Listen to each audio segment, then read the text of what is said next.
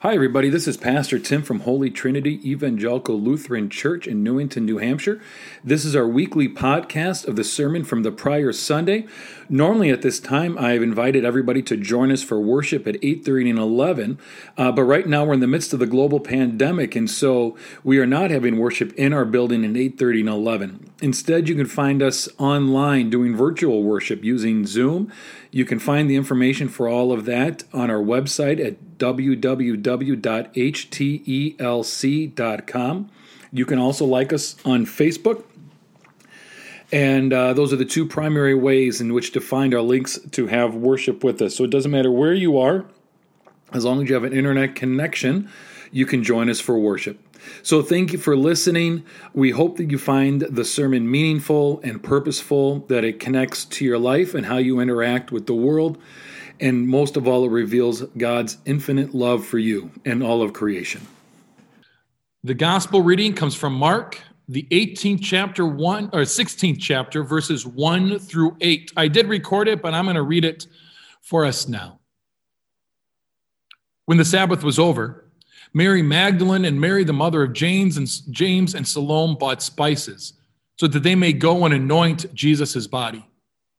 And very early on the first day of the week, when the sun had risen, they went to the tomb.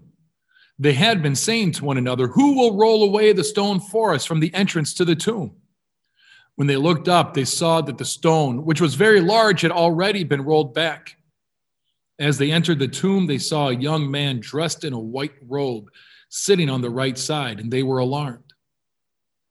But Jesus said to them, "Do not be alarmed. You are looking for Jesus of Nazareth, who was crucified. He has been raised. He is not here. Look, there is the place they laid him. But go tell his disciples and Peter that he is going ahead of you to Galilee. There you will see him, just as he told you." So they went out and fled from the tomb, for terror and amazement had seized them. And they said nothing to anyone, for they were afraid. The gospel of the Lord, the word of God for the people of God.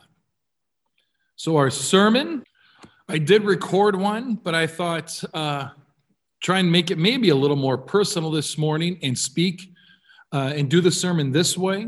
So I honestly, Will, I know you're a teacher. If we have other teachers out there that have to do this on a regular basis, I don't know. It, it's so hard to teach um, or to speak to a group and not really have that kind of interaction. But we're going to give it a shot and see how it goes.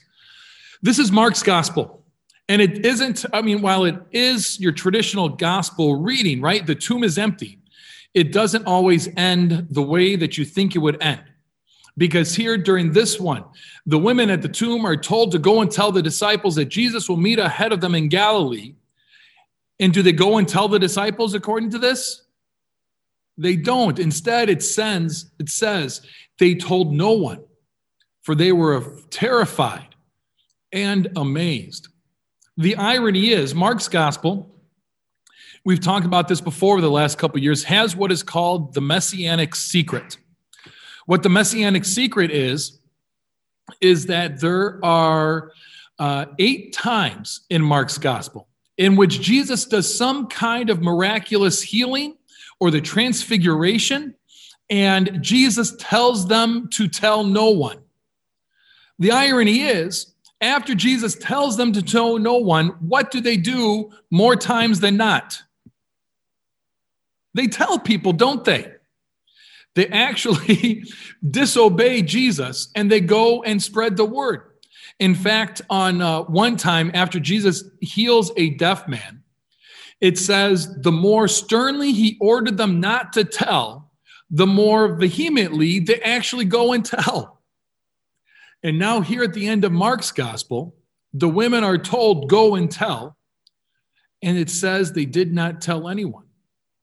Why would they not tell anyone? So here's my question for you. How many people like talking about something you don't know anything about? Nobody does, right? Uh, Dennis, you really like talking about something that you don't like talking about? Oh, see, I can see you guys. Nobody likes doing that. And I think that's what's going on with the women at the tomb. They do not know what's going on. It's not even that messiahs were uh, supposed to be raised from the dead. Nobody was expecting that. The Messiah wasn't even supposed to die to begin with. So they already didn't know what was going on. And now for the tomb to be empty, it's kind of comf- compounded even more so. And so I think they don't even know what this means. So how are they supposed to go and describe or explain something that they don't fully understand? And I think that continues on with us. If you are asked, you know, what does it mean that Jesus raised from the dead? I think the typical answer we will give is that we get to go to heaven when we die. But really, in reality, the Bible talks very little about life after death. And the vast majority of the Bible is about life before death. But we don't fully understand what that means or what that looks like. And so most of us are not very comfortable talking about what our faith means, or what it means that Christ is raised from the tomb, or that Christ is raised from the dead and that the tomb is empty. Instead, we treat it more as a question. Do you know, right?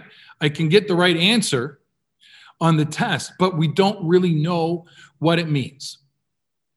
So what I hope to do is give us some idea about what it actually means, not just know what the correct answer is. I have a book in front of me. Do you guys know what this book is? All right. On the count of three, we're all going to say the answer, even though you won't be able to hear everybody. One, two, three. Some of you, your lips didn't move. You didn't answer it. I can see you. All right. Do we need to try this again? No, it's okay. It's the Bible. Now, there's a lot of different books in the Bible. The Bible is actually not one book. It's many books. If you speak Spanish, the uh, word for library is uh, like biblioteca, which is where we get like Bible from. It's many books in it, many different types of books. You have literature. You have poetry. You have hymns.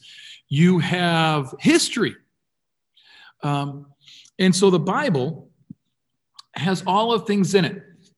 And if you look at it, let's see if I can get this about right.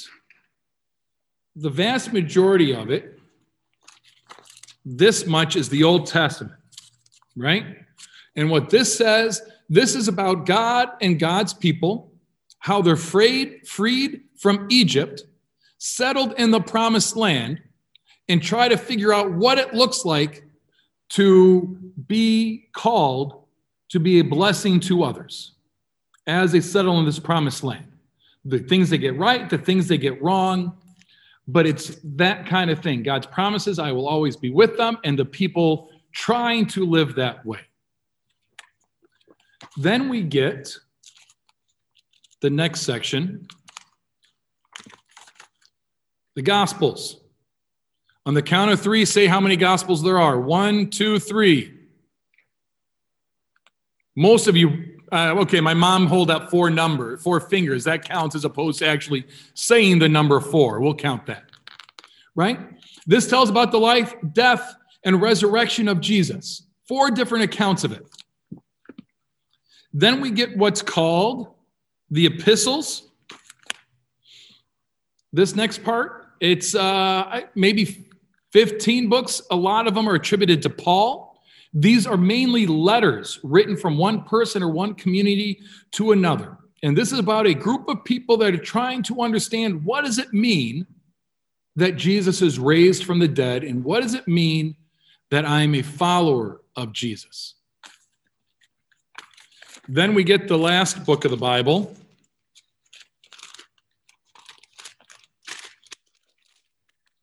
This one here. It's Revelation, right? This says what happens at the very end, when Christ comes again, and it does it in a very confusing way because it uses the events of the time, Roman persecution, to talk about what's going to happen at the end. But it ends with very good words. Chapter twenty-one talks about a new heaven and a new earth. He will wipe every tear from their eye. Crying and death will be no more, right? God will be, I will be their God, and they will be my people. But those are the different parts of the Bible. If you had to put yourself in here, right, there's a beginning and the end. Where do we put ourselves in the Bible? Do you know where we are? We are in, if this is Revelation, we are actually right here. It's not as if the Bible's written, the author closed it, right? And now we come afterwards. We are actually right here as a people, continuing on these early followers of Jesus, of wondering, what does it mean that the tomb is empty for our lives today? We know the end of the story. We know what will ultimately occur, what lasts. Our job is to live like what is going to happen is already happening. Not that they're waiting for something to happen after we die. Rather, what is being started now?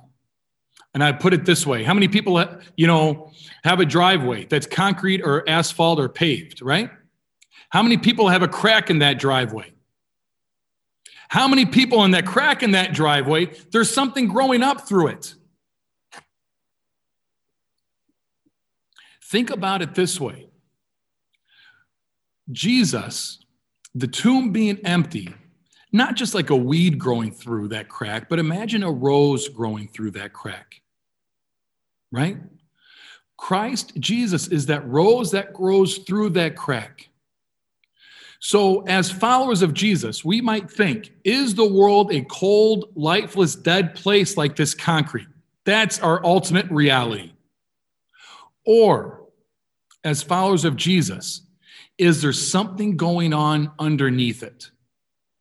Is there life really there that's threatening and bur- trying to burst through? What is the ultimate reality? Is it this cold, lifeless concrete? Or is it life and beauty and goodness that someone, something is trying to suppress? And what Christ does, he breaks through that and says, this is what ultimate reality is. It's not this concrete that tries to suppress everything. Rather, it is goodness and beauty that will last. So the empty tomb gives us hope that this concrete layer will eventually be done away with, that it will ultimately be destroyed. And everything that is underneath will be allowed to burst forth, will be allowed to bloom, will be allowed to grow.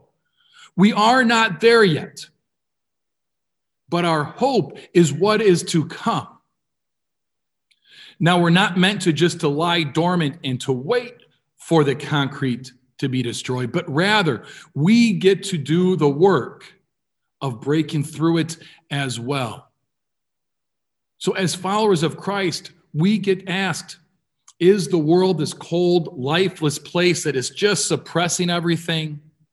Or is something else going on underneath that we are asked to participate in, that we are asked to join in and to do the work of breaking free, of finding those cracks and coming through it and inviting others to join us, right? It's not just what's going to happen in the future, right, when that concrete is ultimately destroyed, but rather it's seen where Christ, being the first fruits of the resurrection, is already broken through to tell us what ultimately will happen. And we get to join in that now. That's what those early Christians are trying to figure out, what that looks like, right? That's what that last book ultimately reveals. That in the end, all is restored. In the end, that concrete is done away with.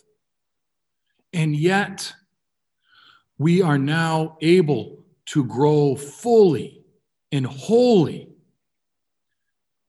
And we struggle with that now, working toward it, trusting of what will eventually happen. So we aren't just waiting, right? This isn't just like we've gone into hibernation and we're waiting for it to be all warm and now we're all going to come up, but rather we're being awoken now and asked to spring forth that Christ has already broken through and asked us to join, asked us to participate, to do those things of what will ultimately last, that all of those cold, lifeless, evil, chaos, anger that tries to suppress it all, that will not prevail, as strong as it might seem. Because, man, has anybody turned on the news lately? Anybody feel like their spirits are lifted when you turn on the news? And so it is so easy to think the ultimate reality of the world is just this oppressive, cold place that weighs us down.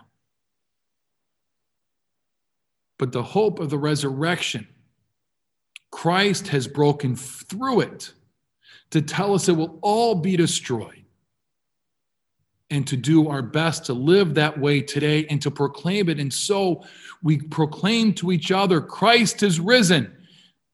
He is risen indeed. Hallelujah. Amen.